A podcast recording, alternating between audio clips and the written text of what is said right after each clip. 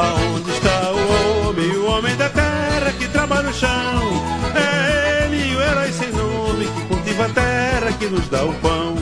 A terra, abençoada por Deus, nos dá produtos saudáveis para nossa alimentação. Não é à toa que muita gente vive da agricultura para sobreviver, principalmente quem reside no interior. Um dos casos é o agricultor da comunidade de Maçangana, em Sapé, Edinaldo Pereira, que foi um dos contemplados pelo projeto Cooperar. O projeto Cooperar está contemplando na comunidade Maçangana 1, município de Sapé, 12 famílias com abastecimento de água. Sem água ninguém vive. Agora nós precisamos que os projetos sejam mais acelerados e concluídos com mais rapidez possível para que as pessoas sejam beneficiadas.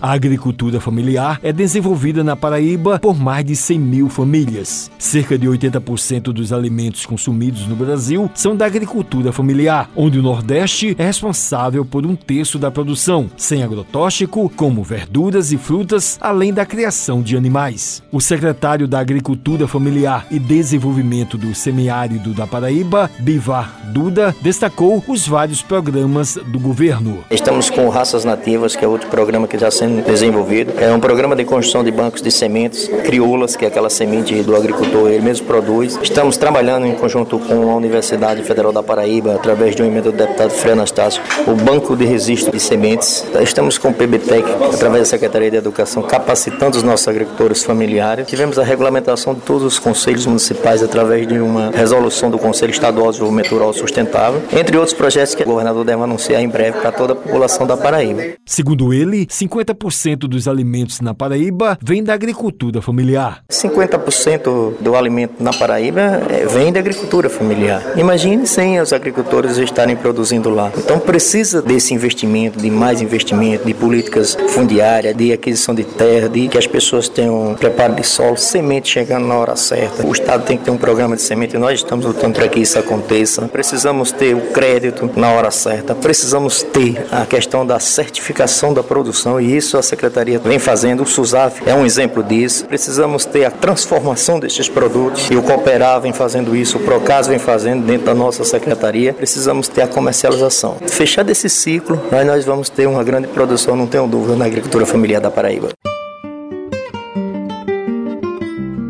Uma importante fonte que gera emprego e renda para quem trabalha no campo. Omar Gama, coordenador do projeto Cooperar, ressaltou que existem vários componentes para atender ao pequeno agricultor. No acesso à água, a gente tem programas para cisternas de placa. São aquelas cisternas que o agricultor recolhe água da chuva, são 16 mil litros por cisterna para abastecer a família durante o período de seca. Nós temos o abastecimento d'água singelo, que é onde você perfura um poço, faz faz o tratamento da água para que a comunidade venha pegar ali a água de consumo, é uma água tratada. Temos o abastecimento da água completo, que é quando tem uma comunidade que tem um poço ou um manancial de maior porte que possa atender a famílias com água chegando em casa. A água vai encanada até a casa do agricultor. E quando o poço escavado dá uma água salgada, nós temos os dessalinizadores, que funcionam no mesmo molde da abastecimento da água singela.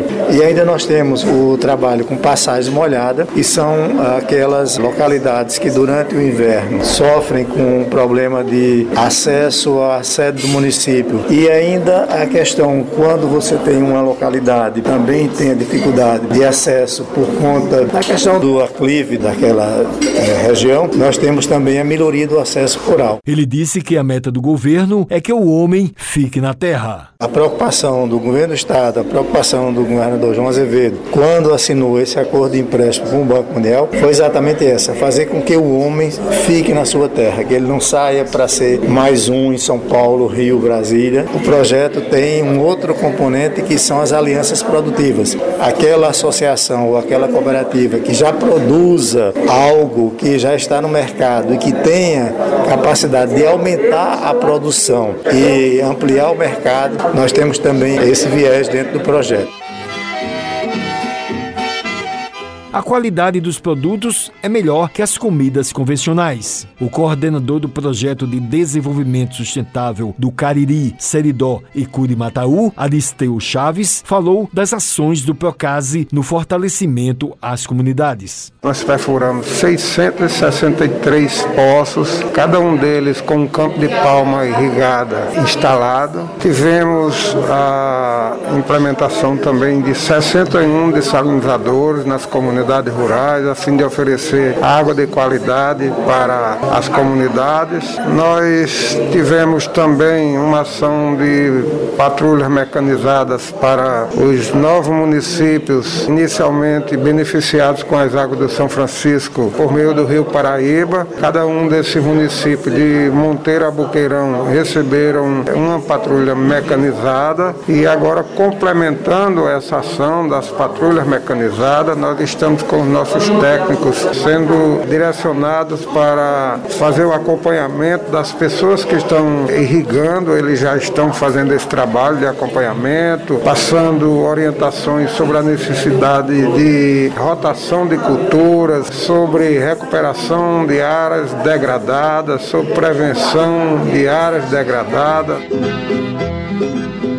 Aristeu disse que a chegada das chuvas animam, principalmente com as parcerias. Com a chegada das chuvas, isso anima bastante. Nossos agrônomos têm também feito parceria, têm feito abordagem aos secretários municipais, a fim de que os tratores sejam, por exemplo, utilizados com prioridade para as comunidades quilombolas, para os assentados, as comunidades que ficam às margens do rio Paraíba, porque a produção nessas áreas, se por acaso tiver um pouco de estiagem, tem como as pessoas se socorrerem, no caso do rio Paraíba, de uma eventual irrigação para complementar uma eventual falta de chuva por algum período. O gerente operacional da Empaer, Flávio Burguesan, falou que trabalha em diversas fontes junto à agricultura familiar. Ela trabalha especificamente com assistência técnica junto aos agricultores familiares. Nós também temos vários projetos na área de pesquisa e também na área de organização fundiária. Né? Hoje nós temos várias atividades que também são desenvolvidas junto aos agricultores familiares de forma online. O público hoje que é trabalhado pela Empaer basicamente é agricultores familiares. No entanto, nós trabalhamos também com médios e grandes produtores.